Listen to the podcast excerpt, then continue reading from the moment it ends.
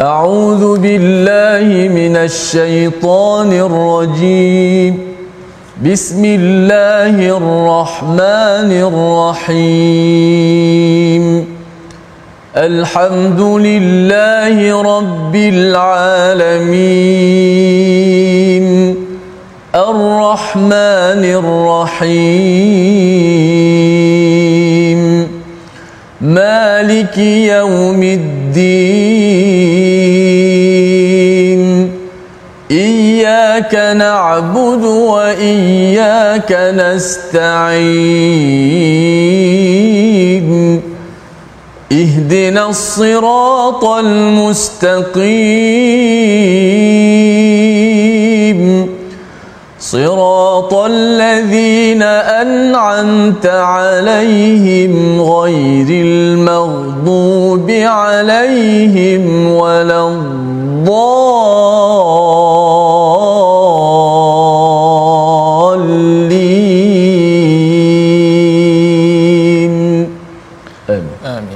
إن الحمد لله نحمده ونستعينه ونستغفره. ونعوذ بالله من شرور أنفسنا ومن سيئات أعمالنا من يهده الله فلا مضل له ومن يضلله فلا هادي له. أشهد أن لا إله إلا الله وحده لا شريك له وأشهد أن محمدا عبده ورسوله. رب اشرح لي صدري ويسر لي أمري واحلل عقدة من لساني يفقه قولي. أما بعد السلام عليكم ورحمة الله وبركاته. Apa khabar tuan-tuan dan puan-puan di luar sana? Moga tuan-tuan dan puan-puan sentiasa berada dalam keadaan sihat walafiat. insya-Allah taala. Pada hari ini insya-Allah kita akan mentadabbur halaman yang ke-561 ya, halaman 561 mungkin tuan-tuan bolehlah uh, membuka uh, al-Quran tu awal-awal ya. Halaman 561 iaitu bahagian yang kedua ataupun muka surat yang kedua uh, daripada surah At-Tahrim. Surah At-Tahrim ya dan alhamdulillah pada hari ini juga ah, kita ditemani oleh tidak lain dan tidak bukan sahabat saya Al-Fadil Ustaz Tirmizi. Apa khabar Ustaz? Baik Alhamdulillah. Alhamdulillah. Sedar tak sedar penghujung juzuk 28 dah. Allahu Akbar. Cantik dah ni. Tak lama lagi dah nak khatam ni. Mm-hmm. Dan saya yakin uh, penonton-penonton pasti rasa rasa macam teruja. Kerana Ya. biasanya uh, masuk juzuk 28, 29 akan banyak surah-surah yang biasa di, di, dibaca ya, surah-surah betul, pilihan. Betul, ya betul. Maksud dia bila kita ceritakan tentang surah yang kita dah hafal, dia punya penghayatan tu Betul, lebih. betul, Kan? betul. Ha, jadi menarik juga ustaz bila ustaz sebut tentang perkara ini, bila kita memahami surah itu, bila kita kita kita katakanlah kita faham kan jadi bila kita baca di dalam solat penghayatan tu lebih ha itu yang kita nak tu penghayatan kita akan lebih jadi khusyuk untuk solat itu lebih mudah Ha, contoh kalau kita dengar orang bercakap bahasa yang kita tidak faham, contoh bahasa Cina ke kita tak faham, bagaimana kita nak menghayati? Tetapi kalau kita sudah ada pemahaman, maka penghayatan tu lebih mudah untuk nak dilakukan. Alhamdulillah insya-Allah Ustaz. Jadi uh, kita buka dahulu uh, majlis kita ini dengan doa ringkas Allahumma allimna ma yanfa'una wanfa'na bima 'allamtana wazidna ilma. Dan tuan-tuan dan puan-puan jangan lupa untuk apa? Untuk like dan share Facebook kita agar kebaikan yang kita dapat pada hari ini dapat dikongsi bersama dengan orang-orang yang lain. Sebelum kita pergi dengan lebih mendalam, kita lihat terlebih dahulu sinopsis untuk halaman 561 iaitu apa yang akan kita bincangkan pada hari ini. Yang pertama adalah uh, anjuran untuk taubat nasuha dan berjihad melawan kaum kafir dan munafik. Dan itu disebut pada ayat yang ke-8 dan yang ke-9 kemudian akan diceritakan tentang beberapa contoh perempuan mukminah dan juga perempuan kafir iaitu akan disebutkan pada ayat yang ke-10 dan ayat yang ke-12 ya. Jadi insyaallah sebelum kita nak menceritakan tentang poin yang pertama tadi iaitu tentang taubat nasuha saya nak minta terlebih dahululah al-fadil ustaz untuk membaca daripada ayat yang ke-8 sehinggalah ayat yang ke-9 fadal ustaz Baik, Alhamdulillah. Terima kasih uh, Fadil Dr. Muhammad Arif Musa, pentadabbur kita. Alhamdulillah penonton-penonton, sahabat-sahabat, pencinta Al-Quran semua, surah At-Tahrim, uh, muka surat yang ke-561, semua dah bersedia insya-Allah. Kita akan baca pada ayat ke-8 hingga ke-9, dua ayat uh, terlebih dahulu. Sudah pasti sebagaimana pencerahan ataupun sinopsis yang disebut oleh doktor tadi, uh, anjuran untuk kita bertaubat eh, kepada Allah Subhanahu Wa Taala dengan taubat nasuha, uh, bahkan uh, perkataan yang selalu kita dengar taubat-taubat yang nasuha bahkan ada anak anak-anak pun uh, dapat dapat anak letak nama nasuha Allah uh, jadi hari ini kita tak tahulah apa yang dimasukkan dengan taubat nasuha taubat yang macam mana tu ya, uh, sebab betul. penting uh, hidup kita ni uh, kalaulah kita meninggalkan dunia ni Allah Taala terima taubat kita itulah kita rasa paling bermakna dengan husnul khatimah tersebut. Jom kita baca terlebih dahulu dengan uh, Taranum Bayati permulaan ini ayat 8 hingga 9.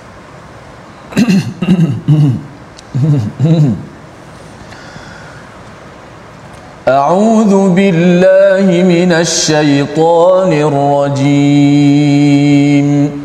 بسم الله الرحمن الرحيم. يا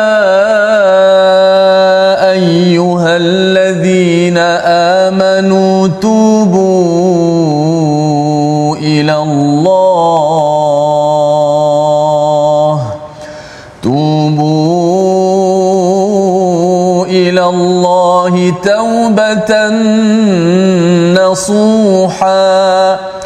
عسى ربكم أن يكفر عنكم سيئاتكم ويدخلكم جنات.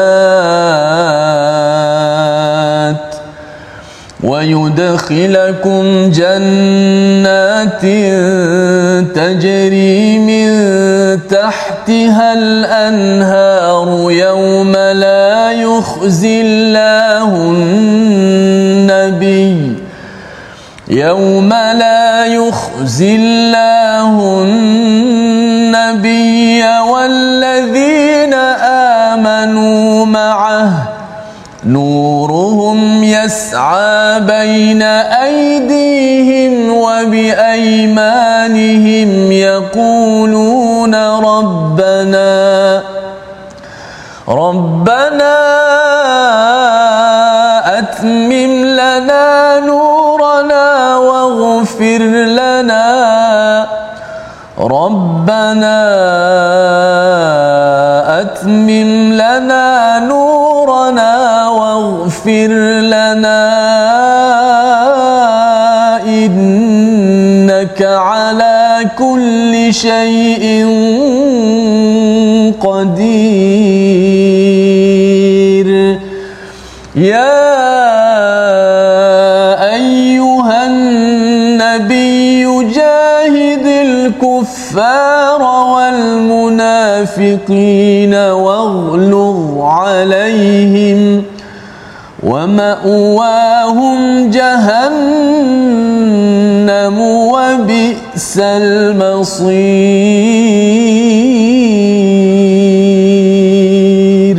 صدق الله صدق الله العظيم Wahai orang-orang yang beriman, bertaubat bertaubatlah kamu kepada Allah dengan taubat nasuha. Mudah-mudahan Tuhanmu akan menghapuskan kesalahan-kesalahan kamu dan memasukkan kamu ke dalam syurga yang mengalir di bawahnya beberapa sungai pada hari Allah tidak akan menghinakan Nabi dan orang-orang yang beriman bersama-sama dengannya. Cahaya iman dan amal soleh mereka bergerak cepat di hadapan dan di sebelah kanan mereka semasa mereka berjalan. Mereka berkata ketika orang-orang munafik meraba-raba dalam gelap gelita, Wahai Tuhan kami, sempurnakanlah bagi kami cahaya kami dan limpahkanlah keampunan kepada kami. Sesungguhnya Engkau maha kuasa atas tiap-tiap sesuatu.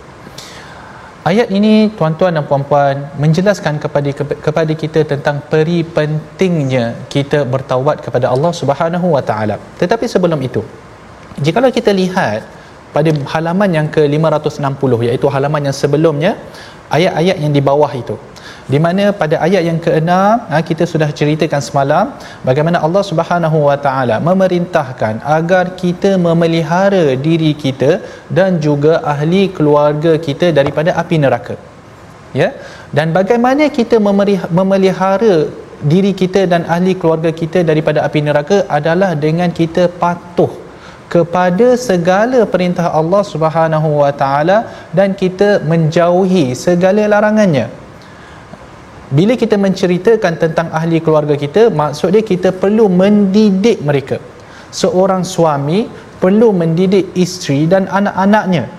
Seorang isteri juga ha, jikalau suami itu tidak menjalankan tanggungjawabnya dengan baik maka dia hendaklah menjalankan ataupun dia hendaklah menampung kekurangan tersebut dalam mendidik ahli keluarganya agar dipelihara oleh Allah daripada api neraka tetapi sebagai seorang insan biasa kan kita akan berusaha kita akan berusaha sedaya mungkin untuk memelihara diri kita dan ahli keluarga kita daripada api neraka. Tapi apakan daya? Seorang insan kita kata kita biasa melakukan kesalahan. Buatlah macam mana pun kita tetap akan melakukan kesalahan. Kerana itu Nabi sallallahu alaihi wasallam menyebut kullu bani adam khata wa khairul khata'in at-tawwabun setiap anak Adam itu pasti akan melakukan kesalahan. Dan bukan kesalahan sikit-sikit kesalahan yang banyak. Tetapi orang yang paling baik iaitu orang yang melakukan kesalahan yang paling baik adalah mereka yang banyak bertaubat. Kerana itu diceritakan pada halaman yang ke-561 ya setelah mana kita telah berusaha untuk menjaga diri kita menjaga anak pinak anak pinak menjaga anak-anak kita daripada melakukan kesalahan tetapi jika kita melakukan maka Allah memberikan pintu yang lain kepada kita. Pintu untuk kita nak cover balik. Pintu untuk kita nak tampung balik kekurangan tersebut iaitu dengan taubat nasuha. Sebab itu kalau tuan-tuan perhatikan pada ayat ini menarik ya?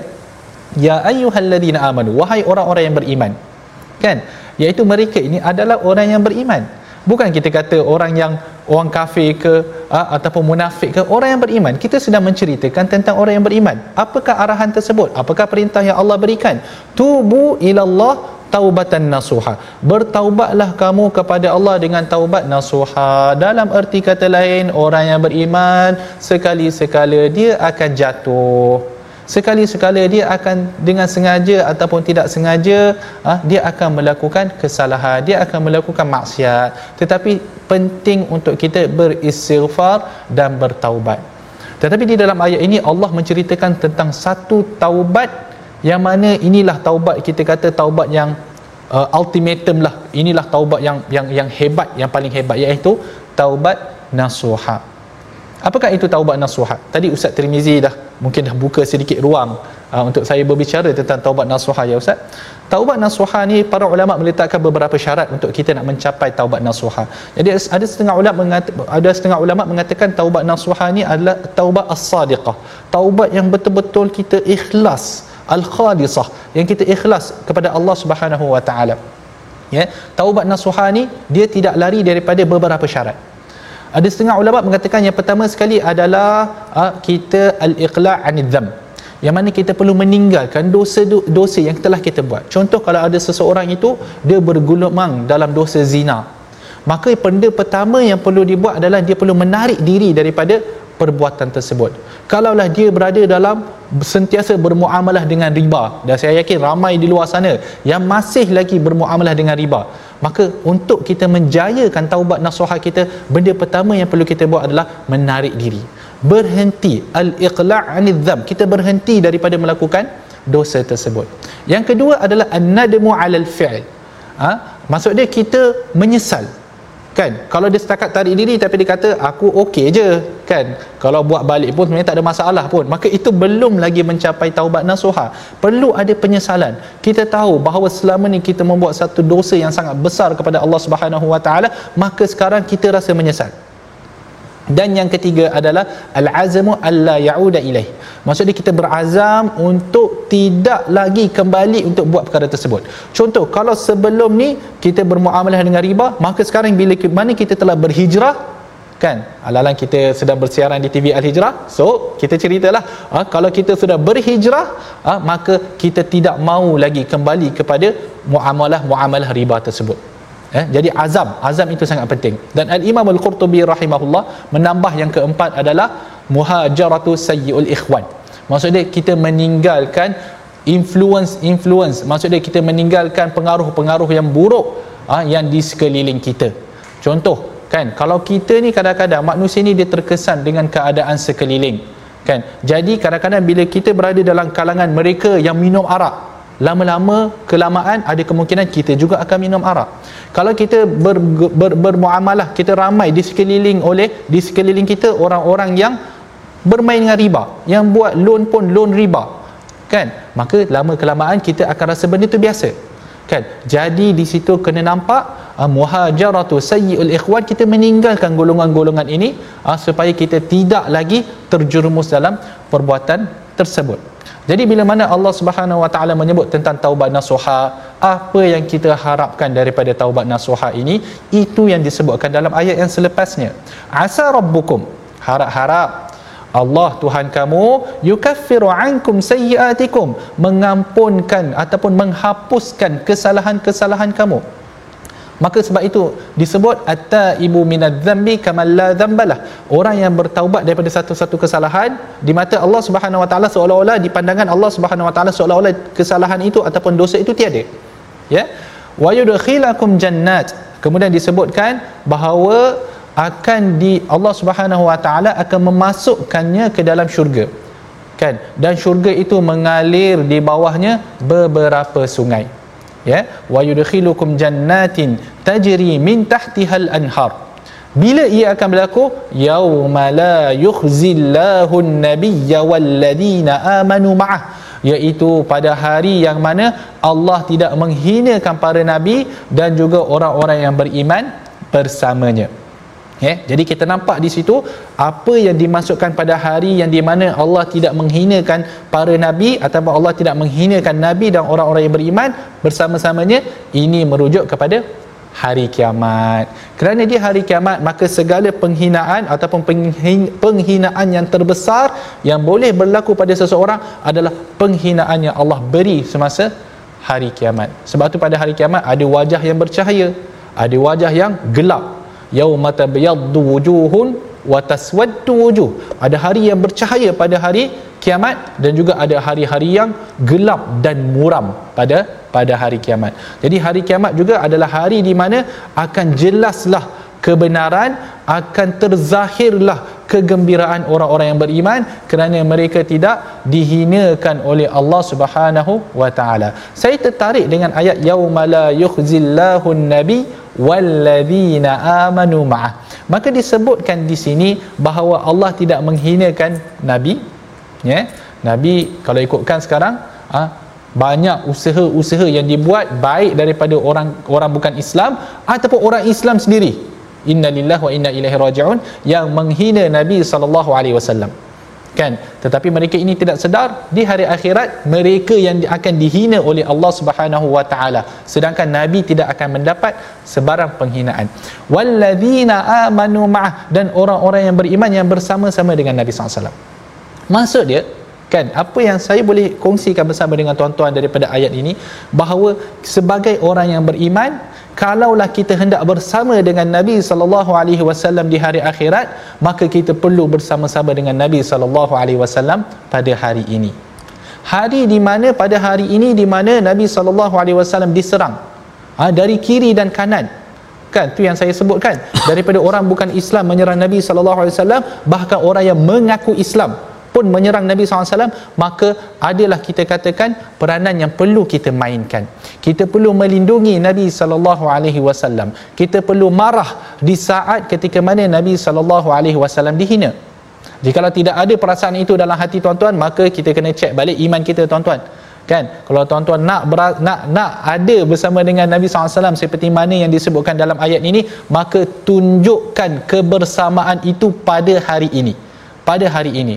Kita perlu menjunjung sunnah Nabi sallallahu alaihi wasallam. Ha? kita perlu mengelakkan daripada tersebarnya hadis-hadis yang maudhu' hadis-hadis yang palsu ha? yang di di di orang kata apa ditempelkan kepada Nabi sallallahu alaihi wasallam kita perlu menghidupkan balik sunnah-sunnah Nabi sallallahu alaihi wasallam bila mana kita membuat segala itu insya-Allah barulah kita boleh boleh tergolong di dalam an-nabiyyu walladzina amanu ma'ah ha, bersama dengan Nabi dan juga orang-orang yang beriman ha, bersama dengan Nabi sallallahu alaihi wasallam. Apakah sifat mereka pada ketika, pada ketika itu? Nuruhum yas'a baina aydihim wa bi aymanihim. Cahaya mereka memancar di hadapan mereka dan di sebelah kanan mereka. Jadi ini antara petanda orang beriman pada hari akhirat kelak di mana ada cahaya. Dan ini telah disebutkan beberapa kali di dalam al-Quran dan saya rasa kalau tak silap saya yang terakhir disebutkan di dalam surah al-hadid. Cahaya ini yang mana ingin dipinjam. Kalau tuan-tuan masih ingat lagi ah, dalam sesi-sesi yang terdahulu cahaya ini ingin dipinjam oleh siapa? Oleh orang-orang munafik tetapi tidak dibenarkan oleh Allah Subhanahu wa taala. Kan? Dan orang-orang beriman ni mengatakan yaquluna rabbana atmim lana nurana waghfir lana innaka ala kulli syai'in qadir. Orang-orang beriman mengatakan ya Tuhan kami sempurnakanlah cahaya kami dan berikanlah keampunan kepada kami. Kerana apa? Kerana hari akhirat perjalanannya panjang. Perjalanannya panjang. Untuk kita nak sampai ke titian sirat itu panjang. Untuk kita nak melepasi titian itu pun panjang. Maka di situ ha, kita perlu maka, maka di situ orang-orang beriman akan berdoa agar Allah Subhanahu Wa Taala menyempurnakan cahaya mereka. Agar cahaya mereka itu bukan sahaja kita kata ada kemudian padam tidak. Disempurnakan cahaya itu agar mereka boleh sampai sampai ke syurga Allah Subhanahu Wa Taala. Maka begitulah Allah akan menyempurnakan cahaya orang-orang yang beriman. Dan ada beberapa amalan yang disebutkan oleh Nabi sallallahu alaihi wasallam yang boleh membawa kita kepada cahaya itu. Antara dia adalah mereka yang berjalan ke masjid dalam keadaan yang gelap. Kan contohnya keadaan yang gelap contoh pada solat Isya ataupun solat subuh sendiri. Kan basyiril masyaina ila al masajid ah, binuritam yaumal qiyamah ataupun atau kau kama qala rasul yang mana uh, berilah kabar gembira kepada mereka yang berjalan ke masjid dalam keadaan gelap. Contoh kita pergi sembahyang masjid subuh keadaan tu gelap kan? Ah maka mereka ini akan mendapat cahaya yang komplit cahaya yang sempurna pada pada hari kiamat. Antara amalan-amalan yang lain adalah kita mengambil wuduk tuan-tuan. Jadi sebab tu kalau ambil wuduk kena ambil wuduk yang yang yang yang yang orang kata apa wuduk yang sempurna lah kan? Agar cahaya itu boleh boleh inilah boleh tersebar pada hari akhirat. Innaka ala kulli syai'in qadir. Innaka ala kulli syai'in qadir. Jadi penting tuan-tuan al-Quran sentiasa menjelaskan tentang cahaya cahaya. Jadi kalaulah kita nak mendapatkan cahaya tersebut maka penting untuk kita melaksanakan amalan-amalan yang mana boleh membawa kita kepada cahaya Allah Subhanahu Wa Taala. Antara amalan saya sebutkan satu lagi kerana yang ini berkait dengan Al-Quran. Yang ini berkait dengan Al-Quran iaitu kita membaca surah Al-Kahf pada hari Jumaat tuan-tuan. Antara amalan yang kita boleh dapat cahaya ah, pada hari akhirat adalah kita membaca surah Al-Kahfi. Ya tuan-tuan, jadi jangan tinggal. Amalan-amalan ni mungkin nampak mudah tetapi cahaya yang akan kita dapat pada hari akhirat kelak ha, itu yang kita boleh nampak kepentingan dia bahkan di, di, dicemburui oleh golongan-golongan munafik. Kemudian Allah Subhanahu wa taala menyebut ya ayyuhan nabiyyu jahidil kuffara wal munafiqin waghlud alaihim ha, wa ma'wahum jahannam wa bi'sal masir. Ha, tak apa tuan-tuan ayat ini kita akan ceritakan sebentar lagi. Kita berehat terlebih dahulu. My Quran time baca faham amal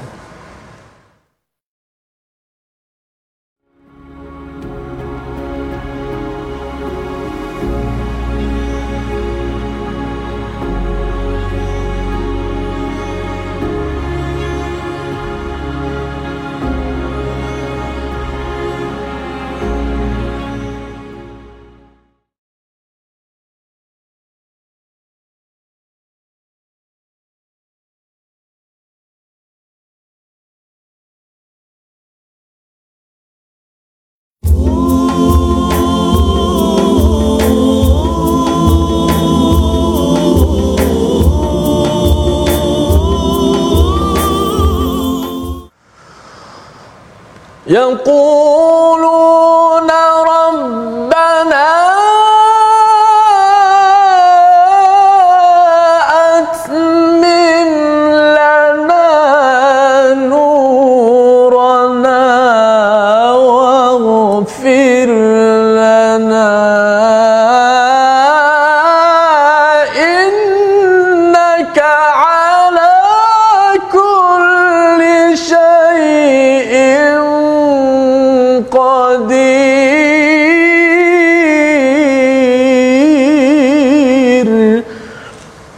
dan mereka berkata wahai Tuhan kami sempurnalah sempurnakanlah bagi kami cahaya kami dan ampunkanlah dosa-dosa kami Sesungguhnya engkau lah yang maha berkuasa di atas setiap-tiap sesuatu. Uh, Mudah-mudahan kita berdoa kepada Allah Subhanahu Wa Taala dengan doa ini. Allah sempurnakan kepada kita cahaya kita. InsyaAllah uh, di hari akhirat nanti Dan di dunia juga kita memerlukan cahaya ilmu, cahaya iman Yang mengeluarkan kita daripada kejahilan kepada cahaya ilmu Yang mengeluarkan kita daripada kegelapan, kekufuran Kepada cahaya iman. Alhamdulillah sahabat-sahabat sekalian Eh, sebelum kita uh, nak masuk tajwid kita nak uh, mendengar perkataan apa kita hari doktor ya? Ah okay. perkataan pilihan kita. Tuan-tuan kalau kita lihat uh, apakah perkataan pilihan kita? Ah ini dia perkataan pilihan kita iaitu khana ya, dan itu khawana. Uh, berasal daripada kalimah khawana dan ia maksud berkhianat ia disebutkan sebanyak 16 kali disebutkan dalam al-Quran dan tuan kalau tuan-tuan kalau lihat pada halaman yang ke-561 ia disebutkan pada ayat fakhanatahuma iaitu pada ayat yang ke-10 merujuk kepada uh, isteri-isteri uh, Nabi Nuh dan juga isteri Nabi Lut. Jadi khianat sama je. Bahasa Melayu kita panggil khianat sebenarnya bahasa Arab pun sebenarnya khianat juga. Ha, ini kita kata kata pinjaman lah. Mungkin boleh saya pun kurang pasti tentang bahasa Melayu ni. Tapi hmm. samalah kita kata antara bahasa Arab dan juga bahasa Melayunya. Silakan ustaz untuk Baik, tajwid kita macam mana? Insyaallah. Ha, kita masuk tajwid pula. Ha, pada hari ini kita lihat slide kita uh, untuk tajwid uh, perkongsian perkataan okey kan panjang si ayat dia. Sempurnakan hukum mat uh, tabi ataupun mat asli dalam ayat ini. Okey dalam ayat ini ada tempat yang kita baca dua harakat tempat-tempat yang dibaca dua harakat seperti kanata okey tahta abdaini min ibadina. Ba dibaca dua harakat na dibaca dua harakat sa okey. Semua perkataan yang dibaca mat dua harakat ni kita mesti baca dengan sekata. Uh, uh, antara kesalahan yang saya kenal pasti bila bila pembaca membaca al-Quran ialah kadang-kadang tak sekata. Kadang-kadang macam terlebih kadang-kadang macam tepat. Contoh begini contoh yang salah kanata ada betul. Kanata tahta abdaini min ibadina saat. Dia dah macam meleret sikit. Dia taklah lebih sampai tiga harakat tapi dia macam memang lebih. Mungkin dua setengah oh. begitu. Yeah. itu itu bukan bukan tak tahu. Kita tahu dua harakat tapi itu dah jadi tabiat. Cara baca. Cara kita dah na na na na na na na na na. Itu cara alunan kita menyebabkan terlebih pada mak, mak asli begitu. Mm-hmm. Jadi caranya saya kalau ada pembaca saya akan sekat daripada awal. Saya akan beritahu awal tak boleh baca macam tu. Ubah. Mm-hmm. Mungkin uh, dia tahu dua harakat, dia tak rasa lebih tapi cara pembacaan dia, tabiat mm-hmm. yang dibaca tu menyebabkan bunyi macam lebih. Contoh Alhamdulillahi Rabbil Alamin Ar-Rahmanir Rahim.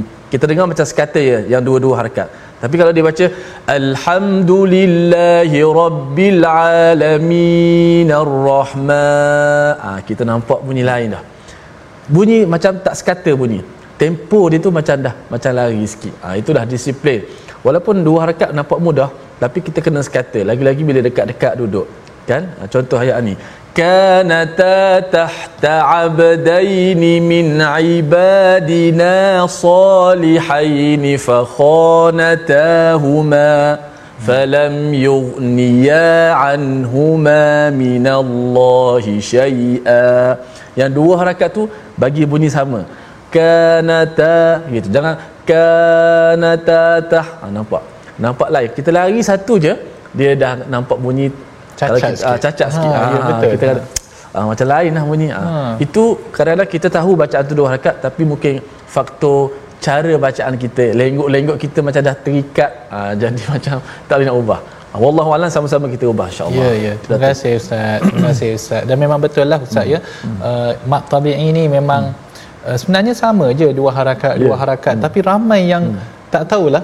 Tapi menarik dia ustaz. Yang menariknya hmm. tentang perkara ini adalah hmm. pembaca dia tak sedar. Tak sedar betul. Ah pembaca dia tak sedar. Yang sedar adalah orang-orang lain. Betul ah, betul. jadi hmm. kadang-kadang dia baca dia kata bila kita tanya e, benda tu dua harakat? Dia kata dua harakat lah ni ustaz. Ya yeah, ah dua harakat lah ni. Kita kata bukan itu dah terlebih dah tu. Tapi betul. dia tidak sedar kan. Hmm. ya, jadi itulah Allah. perlu kepada kita bertalaqi dan yeah, dan bermusyafah. Terima kasih ustaz atas penjelasan yang begitu baik tentang tentang ilmu tajwid sama-samalah kita cuba perbaiki bacaan kita. Biarlah bacaan kita pada hari ini lebih elok daripada bacaan kita pada hari semalam dan orang kata dari hari ke hari kita akan meningkatkan lagi kemahiran bacaan al-Quran kita. Insyaallah. Jadi uh, kita kembali kepada tafsir uh, kepada kepada tadabbur kita pada ayat yang ke-9 kalau tadi kita sebutkan tentang cahaya iaitu cahaya yang mana uh, cahaya itu ter, terpancar daripada hadapan orang-orang yang beriman. Bila mana mereka nak berjalan, cahaya itu ada di hadapan mereka untuk mereka nampak dan daripada sebelah kanan mereka. Dan ini disebut beberapa kali di dalam al-Quran iaitu cahaya daripada depan dan daripada sebelah kanan. Cahaya daripada depan daripada sebelah kanan. Adakah cahaya itu sebelah kiri tak ada? Tidak.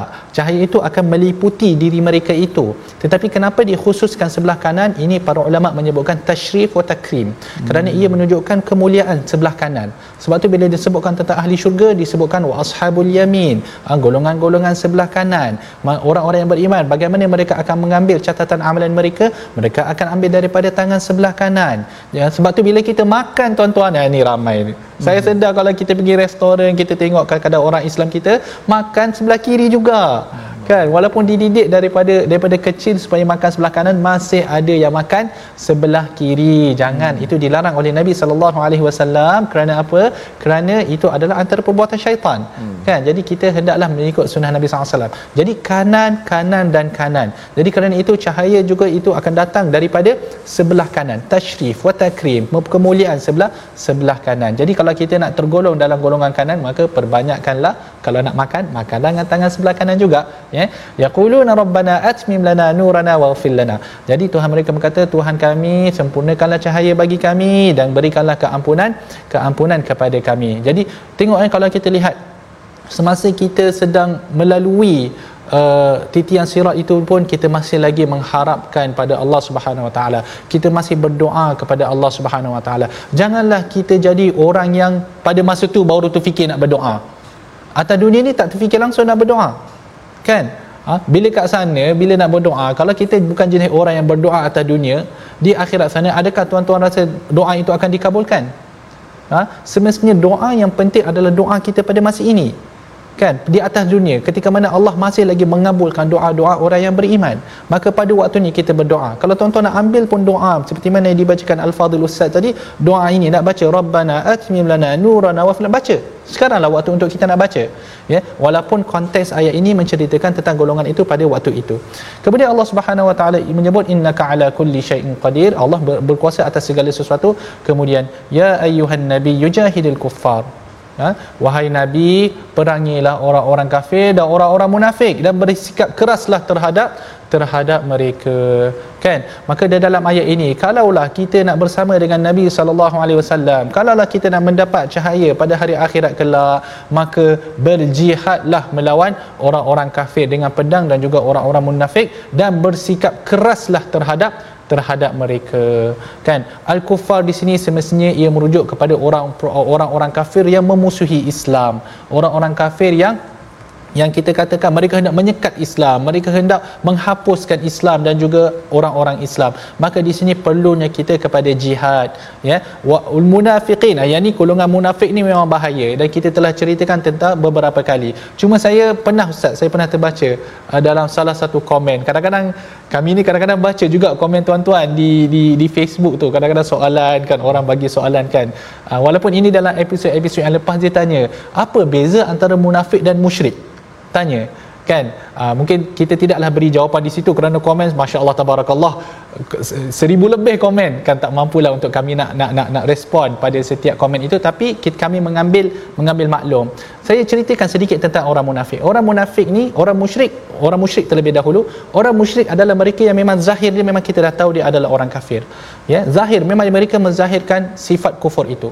Adapun orang munafik adalah mereka yang menzahirkan Islam tetapi sebenarnya di dalam hati mereka mereka kafir terhadap Allah Subhanahu wa taala. Mereka ini kita sebutkan sebagai musuh dalam musuh dalam selimut ya. Jadi orang-orang munafik ni bahaya. Kerana daripada luar kita nampak dia orang Islam tetapi sebenarnya ha, di dalam diri dia dia adalah orang orang kafir. Jadi mereka ini akan membawa pelbagai fitnah dan bahaya kepada umat Islam. Maka kerana itu Allah Subhanahu wa taala menyebut waghlud alaihim dan bersikap keraslah terhadap mereka. Bersikap keraslah terhadap orang kafir yang memerangi kita kan yang memerangi kita. Ha, yang tidak memerangi kita kita dah sebutkan dahulu ha, kita boleh berbuat baik kepada mereka.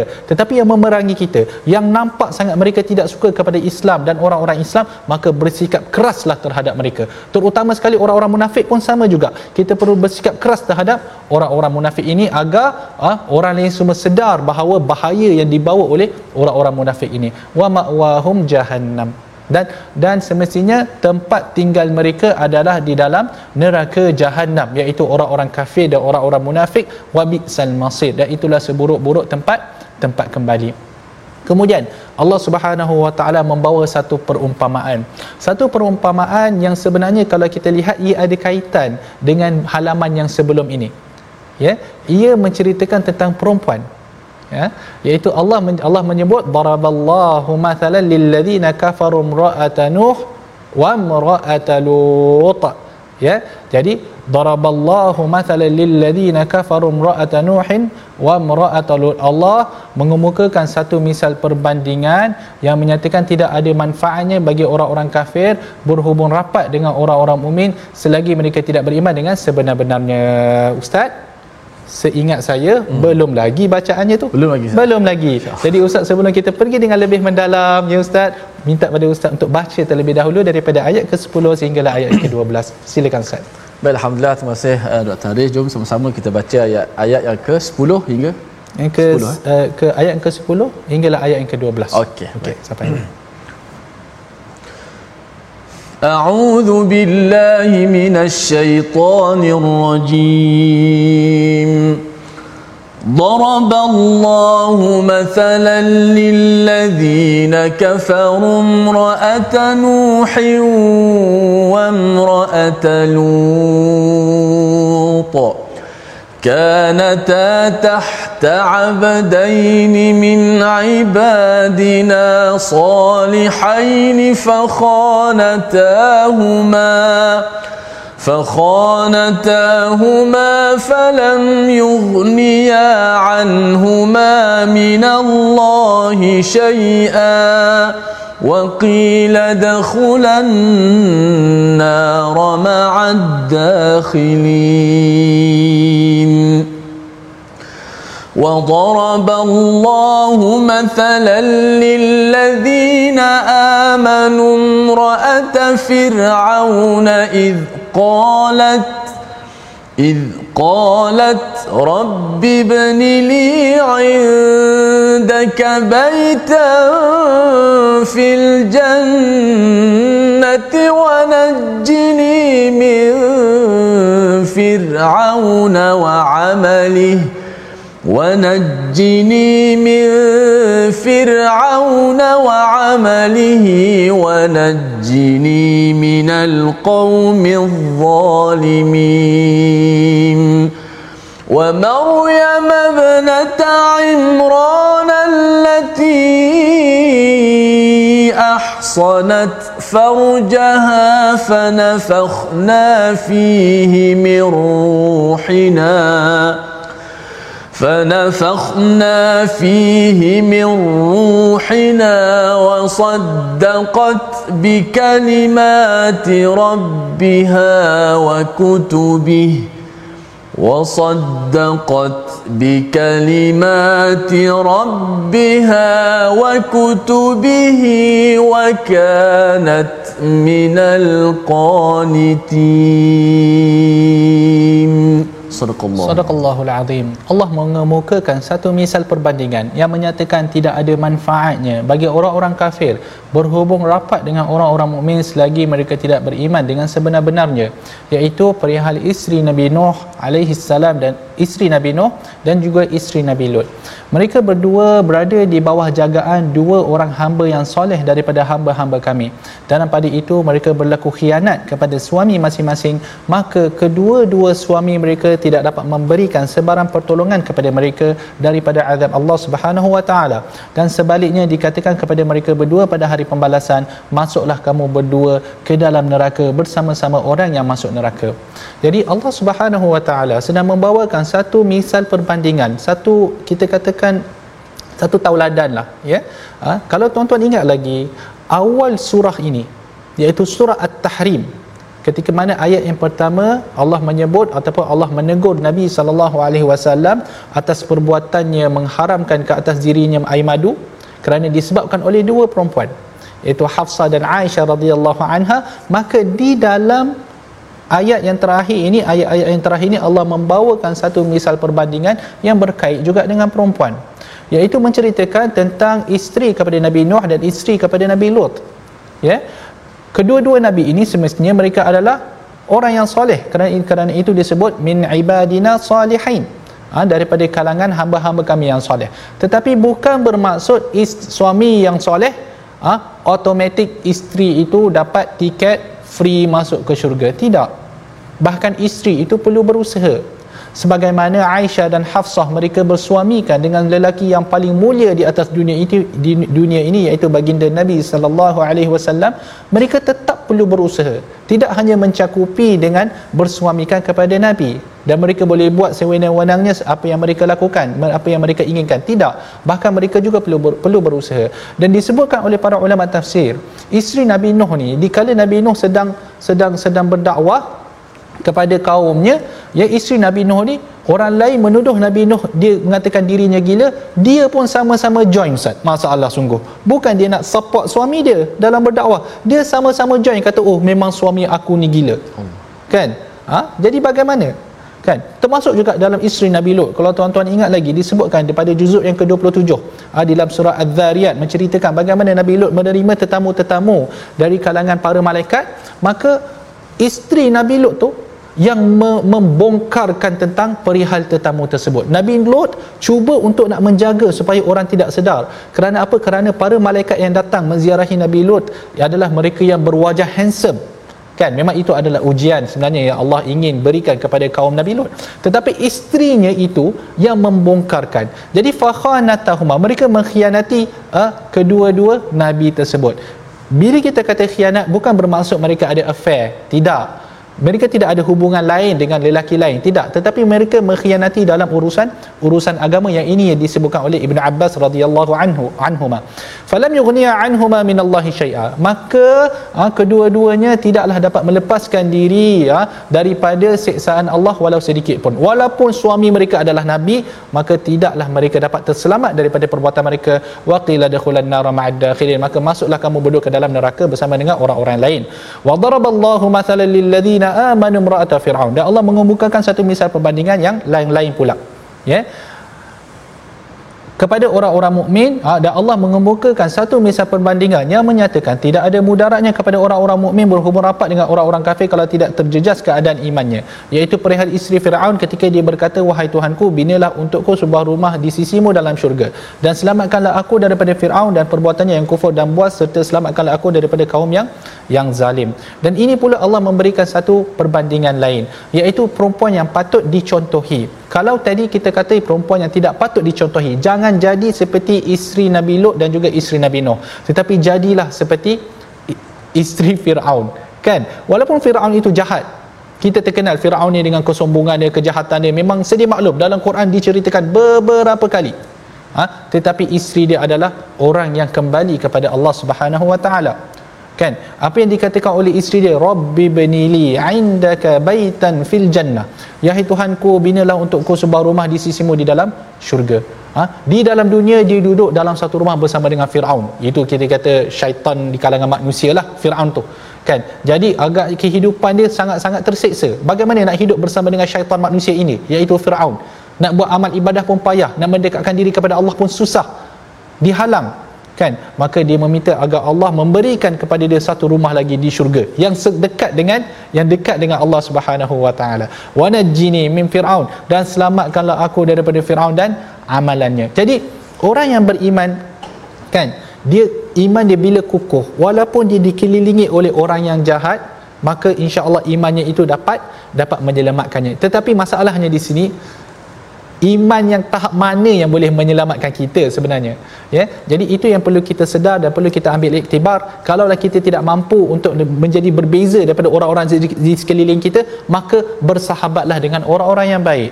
Wa najini min fir'auna wa amalihi wa najini minal qaumidh zalimin selamatkanlah aku daripada Firaun dan perbuatan dan siksa perbuatannya dan selamatkanlah aku daripada kaum yang zalim. Seorang lagi perempuan dan diceritakan oleh Allah Subhanahu wa taala bagaimana dia berhadapan dengan kaum dia yang yang kafir iaitu siapa? Maryam. Wa Maryam wa Maryam banat Imran. Ayat yang ke-12 dan juga Maryam puteri Imran yang telah memelihara kehormatan dan kesucian kesuciannya. Ha, maka kami perintahkan Jibril meniup masuk ke dalam kandungan tubuhnya roh ciptaan kami dan dia mengakui kebenaran kalimah-kalimah Tuhannya serta kitab-kitabnya dan dia termasuk dalam orang-orang yang taat. Jadi ini seorang lagi perempuan. Kalau kita sebutkan tadi Asia walaupun uh, beliau itu berdamping dengan manusia yang paling teruk sekali atas dunia ini tetapi beliau berjaya untuk mengekalkan keimanan dia dan beliau meninggal dalam dalam keadaan orang yang beriman. Dan Allah Subhanahu Wa Taala membawakan seorang lagi. Perbandingan kalau tadi Allah bawakan dua orang orang yang kafir di sini Allah membawa dua orang pula orang yang beriman. Dan ini yang patut dicontohi yang dua orang yang kemudian ni. Siapa yang kedua? Wa Maryam. Maryam ini seperti mana yang kita pernah ceritakan terlebih kita ceritakan dahulu di dalam surah Ali Imran ha, bagaimana dia adalah orang yang ha, seorang manusia yang banyak beribadah kepada Allah Subhanahu wa taala sehingga diturunkan makanan oleh Allah Subhanahu wa taala kepada beliau. Dan akhirnya apa yang diceritakan di dalam ayat yang ke-12 Allah menyebut tentang bagaimana Maryam ini adalah orang yang menjaga kehormatannya. Kenapa? Kerana apa disebutkan benda ni? Kerana dia dituduh oleh kaumnya berzina. Ha, bila mana Maryam ni me, me, me, apa uh, mengandung Nabi Isa alaihi salam ha, tanpa ada sentuhan daripada seorang lelaki dia dituduh berzina tetapi Maryam ini bersabar dan terus menerus ha, melaksanakan tanggungjawabnya. Fanafakhna fihi min ruhina. Allah meniupkan ke dalamnya daripada roh Allah Subhanahu wa taala. Wa saddaqat bi kalimati rabbiha. Dan Allah dan Maryam itu mengakui kebenaran kalimah-kalimah Tuhannya. Beliau menerima kalimah Tuhannya dengan tenang dan beliau percaya itu yang Allah nak daripada kita. Daripada perempuan-perempuan dan laki-laki di, di, di sana bahawa kita perlu me, membenarkan kata-kata Allah dan kitab-kitabnya dan kita perlu menjadi dari kalangan orang-orang yang taat kepada Allah Subhanahu Wa Taala. Jadi kita lihat terlebih dahulu tindakan dan resolusi kita pada hari ini yang pertama adalah segera bertaubat dan istiqamah dalam kebaikan serta tidak mengulangi kesilapan lalu. Yang kedua bersikap tegas dan tegakkan kebenaran kepada penentang agama Islam.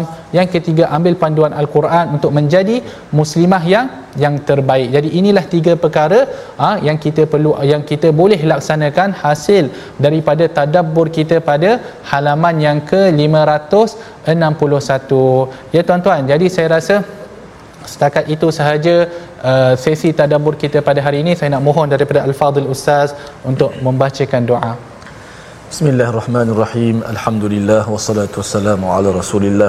Allahumma taqabbal minna salatana wa siyamana wa qiyamana wa taubatana innaka antas samiul alim.